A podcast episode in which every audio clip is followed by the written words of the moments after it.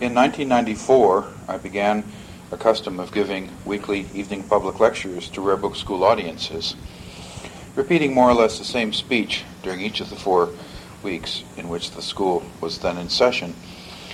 In 94 and last year, 95, the title of my talk was Constant and Unchanging. Each week, the posters billed me as speaking on the state of the bibliographical nation. Now, there are many ways that I get myself into trouble, and this was one of them. Because in practice, the actual content of my lectures was much narrower than this highfalutin title would suggest. In fact, my State of the Nation lectures dealt almost exclusively with matters much closer to home the state of the Book Arts Press and the University of Virginia in general, and the state of the Book Arts Press's principal cottage industry, Rare Book School in particular. My 94 95 State of the Nation speeches disappointed many in the audience who thought that they were going to hear something that bore at least some resemblance to what the title of the lecture promised. One disgruntled listener later reminded me about a newspaper review that a critic once wrote after attending a recital in which the soloist sang a musical adaptation of Joyce Kilmer's poem Trees. Trees went on for what the critic thought was a very long time. And the soprano singing it had trouble with the high notes of the song, which she consistently sang very flat. The critic concluded darkly, she should have sung bushes.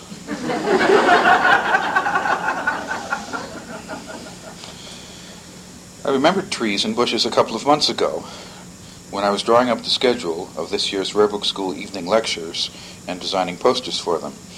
And I changed the title of my weekly speech from the State of the Bibliographical Nation to something at least a little bit less globally pretentious, the State of the Bibliographical Neighborhood.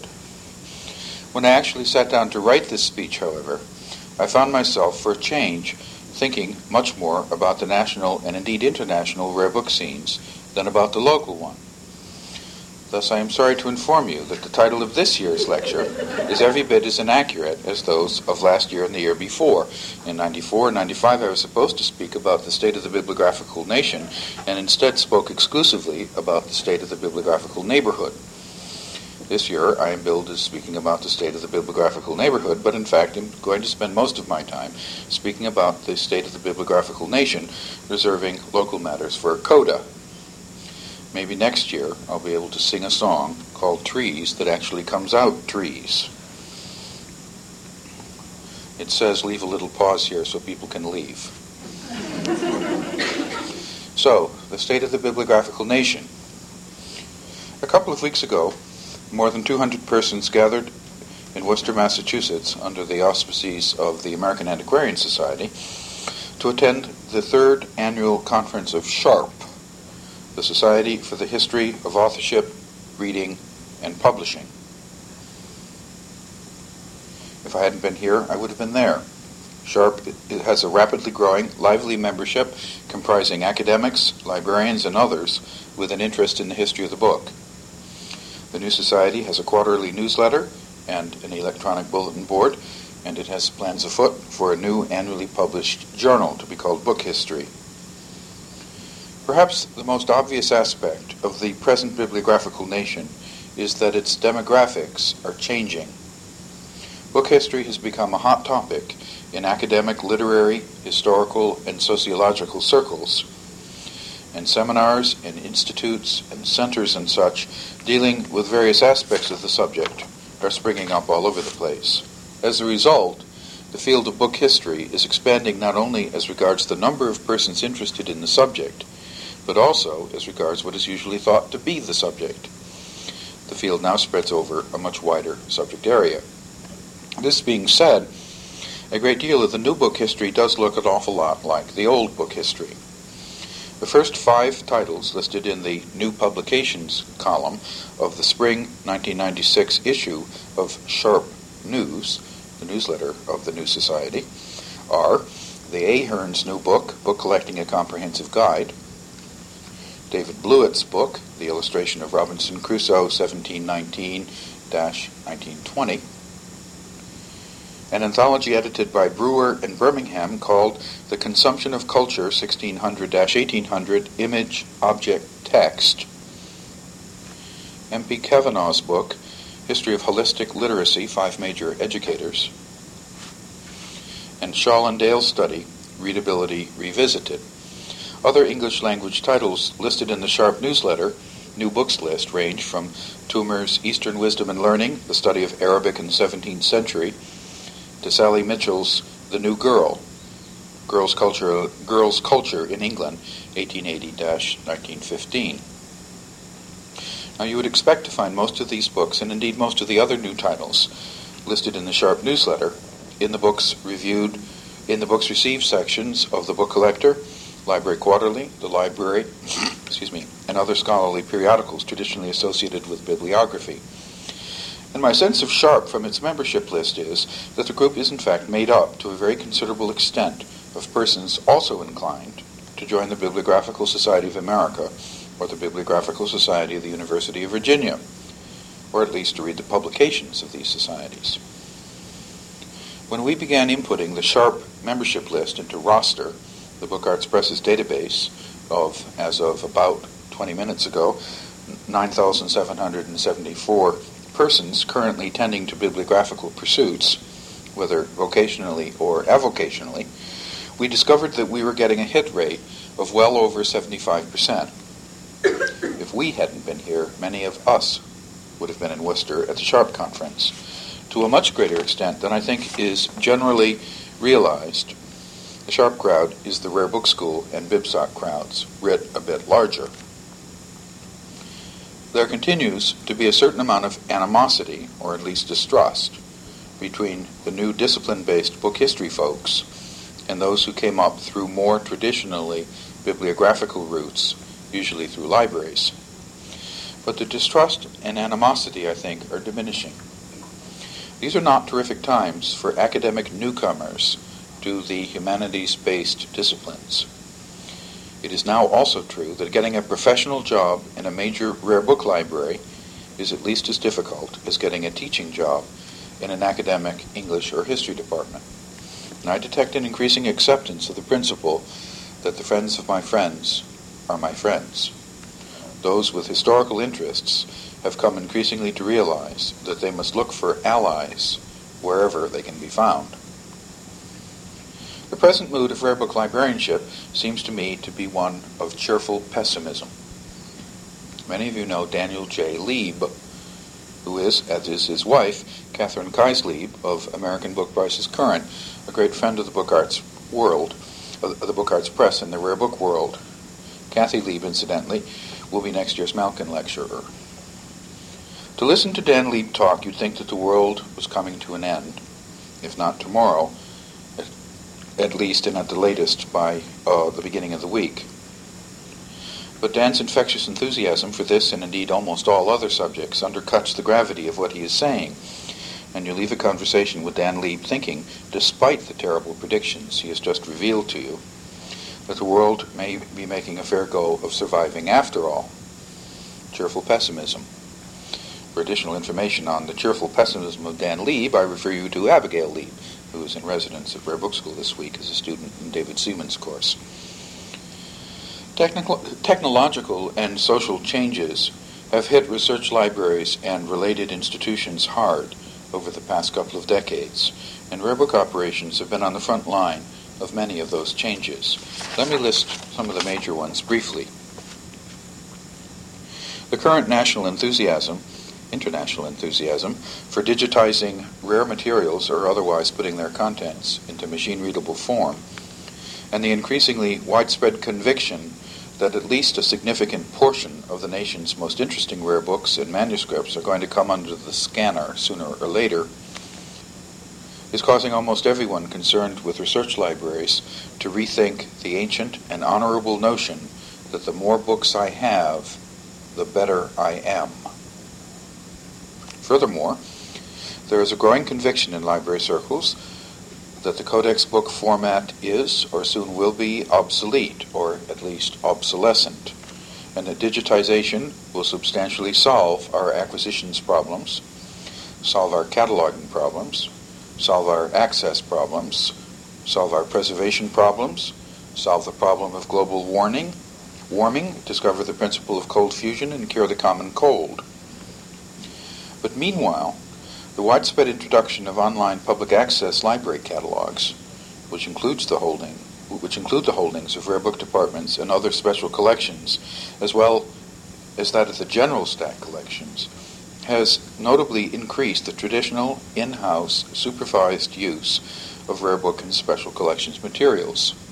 Typically, in rare book libraries in this country, use has tripled within the past five years.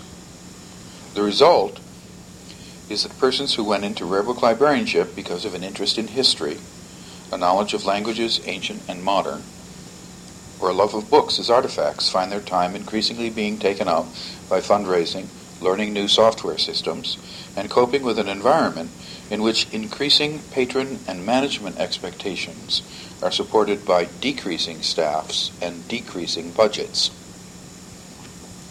For instance, academic library friends groups Almost all of them in this country, originally founded to support rare book and special collections departments with gifts in cash and kind, are being made to shift their focus from rare books in particular to the library as a whole.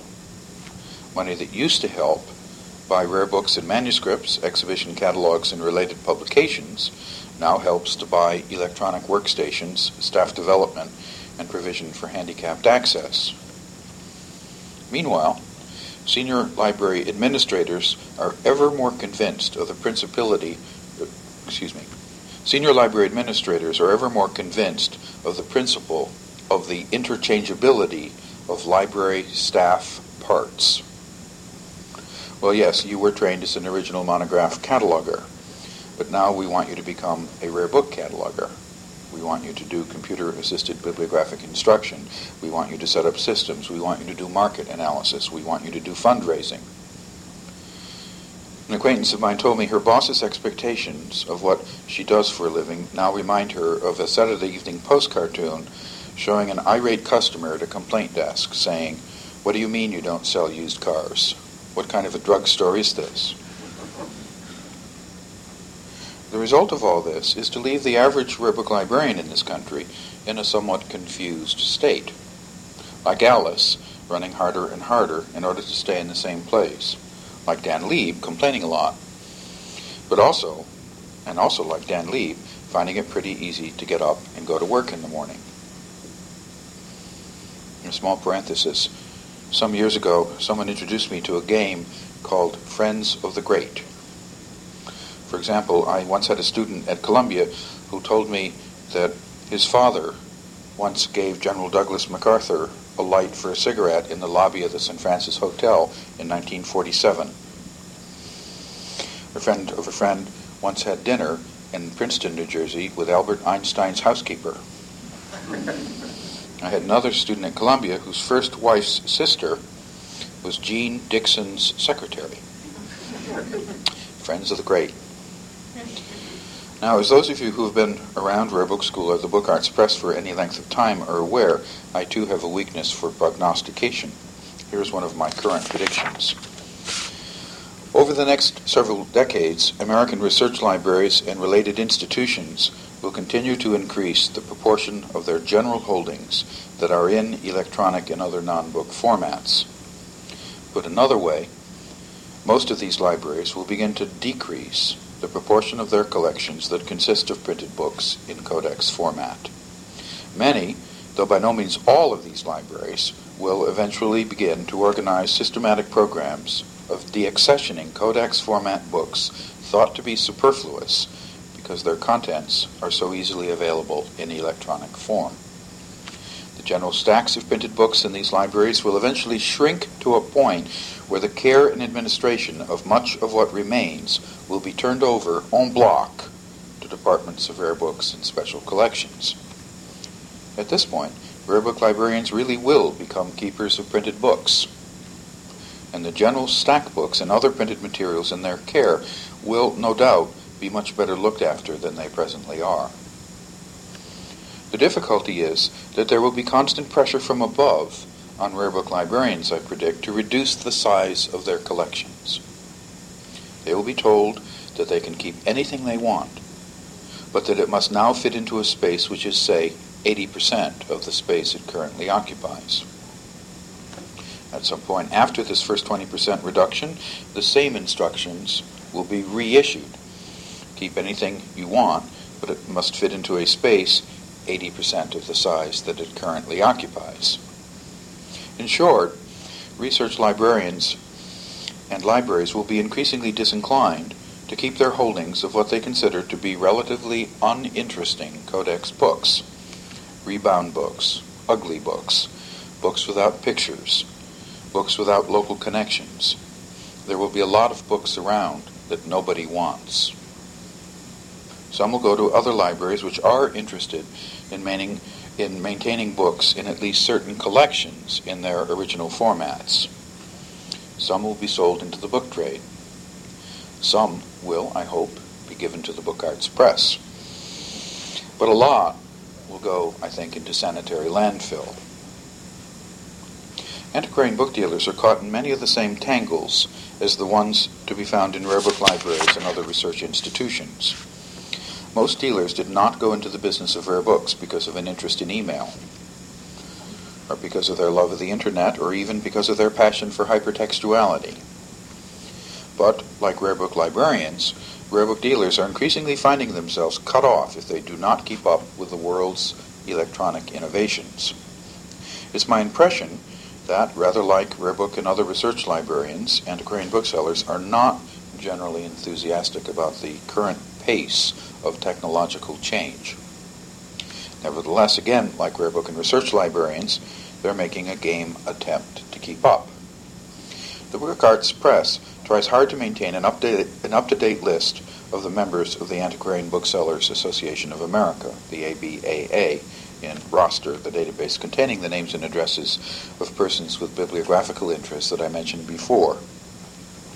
Of the 445 ABAA members currently listed in roster, we have email addresses for 162, or approximately 36% of the entire membership. At the same time, incidentally, and mostly for the hell of it, I did a parallel search for members of the Grolier Club in New York City. Roster shows that the Grolier Club currently has 629 members, of whom a total of 135 have email addresses, or 21% of the entire membership. Now, roster is good, but it is not very good. I am sure that a considerably larger percentage than 21% of the members of the Grolier Club have email addresses. Roster doesn't have these addresses yet, neither, to be sure, does the Grolier Club. But they will soon enough, and so will we.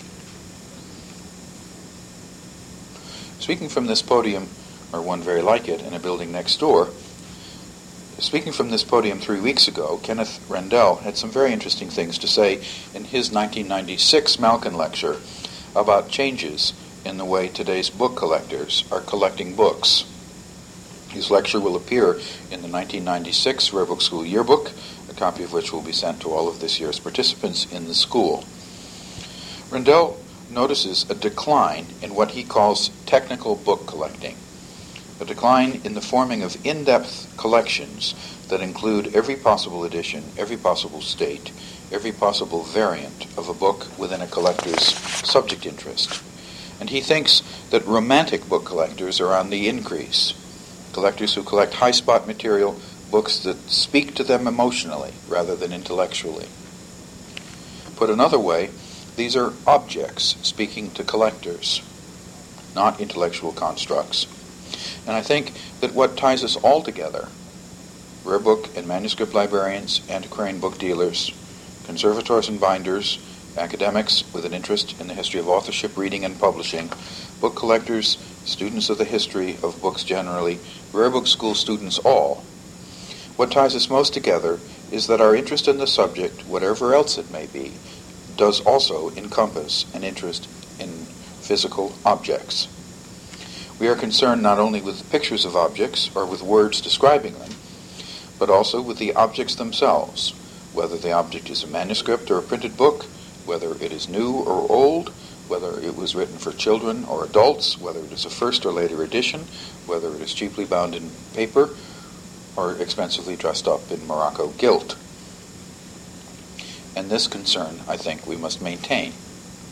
We must not allow ourselves the arrogance of thinking that any substitutional format is a fully adequate replacement for its original, whether photograph or microform or digitization or whatever comes next.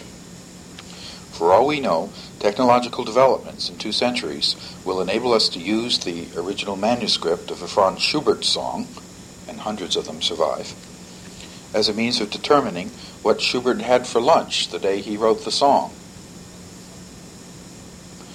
This capacity is surely no more difficult for us to imagine than to imagine ourselves trying to convince, say, Thomas Jefferson in 1796 that visitors to his university two centuries later would complain bitterly because it takes 12 hours to fly door to door from the Pacific Ocean to Charlottesville. I think that almost everyone who deals seriously and honestly with old books, from any point of view, eventually comes to the same conclusion. We must not deprive the future of the past. No society can or even wants to save everything it produces, and the artifacts of the past are always at risk. Some of Monticello's best bottom farming lands now lie under Interstate 64 the east-west highway just south of Charlottesville. And Jefferson, who believed that the world is primarily for the present and the future, would have probably approved of this use of his land. Our collective task is to try to preserve an adequate sufficiency of the objects produced in the past in order to give future generations their own shot at interpreting and enjoying them. In our own world, I've always figured that the more we know physically about the books, manuscripts, and related materials we deal with, the better our chances of looking after them now, and the better our chances of sending them on into the future in a sufficiently intact form. This is the conviction underlying both the development of new rare book school courses and the continued presence of old ones. Speaking of the continued presence of old ones, I want to give special thanks tonight to this week's Rare Book School faculty members. In the descriptive bibliography course, Tim Rogers is our baby. This is his first, though I hope not his last year as a lab instructor in the descriptive bibliography course. Dave Jenkins was Rare Book School's Goldschmidt Fellow last year, and this is his second time around as a lab instructor in the course. Museum Superintendent Melanie Barber Charbonneau has been associated with the course since 1994 to its great profit. Her husband, journeyman printer Brett Charbonneau, since 1995. David Gants began teaching in the course in 1993. Peter John Burns and his wife Kelly Tetterton, who were then just good friends, also began their relationship with Rare Book School in 1993. They joined the Rare Book School staff full time as joint directors of activities a year later in 1994 and began teaching DesBib labs in that year as well. Richard Noble has been lab instructing in DesBibs both Virginia and New York City since the late 1980s. And James Davis has been lab instructor and more recently bibliographical counselor at large to the course for more than 10 years. I'm grateful to them all. Among the Rare Book School faculty members this week teaching their own courses, all or more or less all by themselves, Richard Landon is back for his second year at Rare Book School, and David Seaman is back for his fourth year this year, this week teaching his seventh course in the school. David Ferris began teaching the Rare Book School DesBib course with me in 1988. He began his association with the school in 1986 as a student, and since then he has been just about everything you can be at Rare Book School not only student and faculty member, but also assistant director of Rare Book School, associate director of Rare Book School, deputy director of Rare Book School, God Emperor of Rare Book School. We could not function without him. Justin Schiller rejoins the Rare Book School active faculty this year after an absence of several years, but he has been teaching in Rare Book School since 1984. And at the end of the day tomorrow, he will have taught courses a total of five times in the school. Like Justin Schiller, James Mosley also began teaching in Rare Book School in 1984. He is the father of the Rare Book School Chapel this week. 1996 marks his 10th appearance at the school.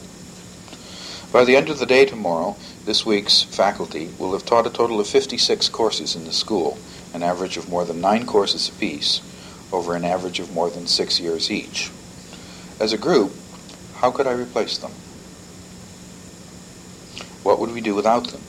During a Rare Book School coffee break, it's easy to think that almost everyone on earth is interested in Aldus or Bowers or Lewis Carroll or Diderot or Edmund Evans or Benjamin Franklin or at least Gutenberg. But we all really know better. I'm grateful to the faculty for continuing to put up with me and with you. This being said, I also want to say that a quarter of the Rare Book School faculty this year as a whole are teaching courses for the first time. I hope the school can continue to adapt to the changing circumstances and needs of the bibliographical nation. I hope in particular to be able to contain costs so that to begin with, the tuition we charge is as bearable as possible. Nearly two thirds of Rare Book School students receive some sort of institutional subsidy to help them attend classes here, which is another way of saying that more than a third of Rare Book School students receive no subsidy of any kind whatsoever and have to pay their entire way themselves. If I can speak a little less formally for a minute here, I expect that Rare Book School 1997 will be four weeks, as it was this year. The strain on both staff and facilities of a five weeks Rare Book School simply seems almost too great to contemplate. Those of you who received the Rare Book School Christmas card uh, the Book Arts Press Christmas card, excuse me, uh, have heard me on this subject before. And there's a copy of it posted on one of the bulletin boards if you like to read old Christmas cards. Bearing in mind that Book Arts Press Christmas cards are not like other Christmas cards. Last year, we began a tradition of running master classes under the Rare Book School rubric. Paul Needham taught a course in 15th century books using 15th century books at the Morgan Library. You must imagine eight students sitting around a table with a Gutenberg Bible in the middle, because that's what they did for a week.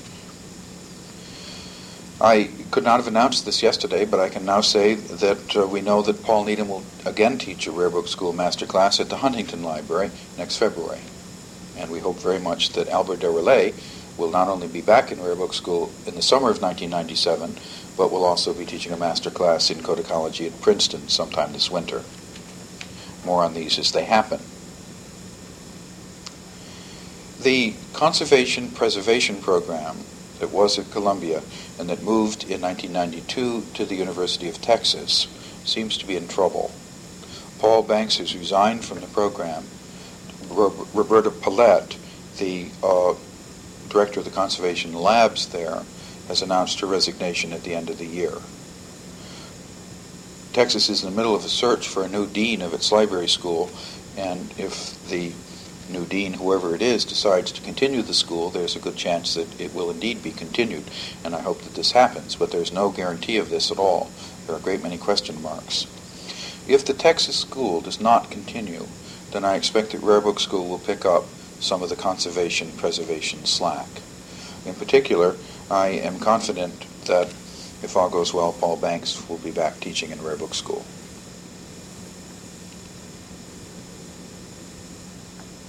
I is always, to thank the University of Virginia for its support of Rare Book School.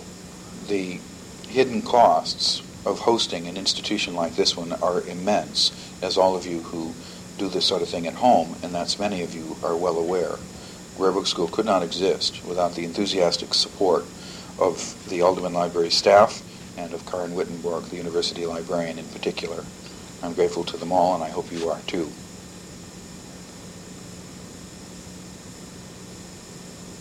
It's no secret for those who've been around here for any length of time that Rare Book School always loses money, on occasion quite a bit of it. Slightly more than a third of the 330 persons expected to participate in Rare Book School this year also attended Rare Book School last year, and more than half of you have attended Rare Book School before at one time or another. So this is an old song to many of you, I know. As it happens, 31% of this week's 91 Rare Book School participants, and this includes everybody, students, faculty, evening lectures, and the entire staff, 31% of you are already friends of the Book Arts Press, the support group that, among its many other virtues, picks up the annual Rare Book School deficit. I'm grateful to you all. Rare Book School could certainly not exist in its present form without the support of the Friends of the Book Arts Press. Now, to say that 31% of this week's Rare Book School participants are Friends of the Book Arts Press is another way of saying that 59% of this week's participants are not Friends of the Book Arts Press. Those among you who are not yet Friends of the Book Arts Press and whose hearts are not made of stone will find easy to read forms inviting them to become friends on the folding tables in the hallway outside the Book Arts Press suite, to which we now adjourn. Please come have a drink with the Rare Book School staff and faculty and tonight's evening lecturer in the Book Arts Press press room and environs.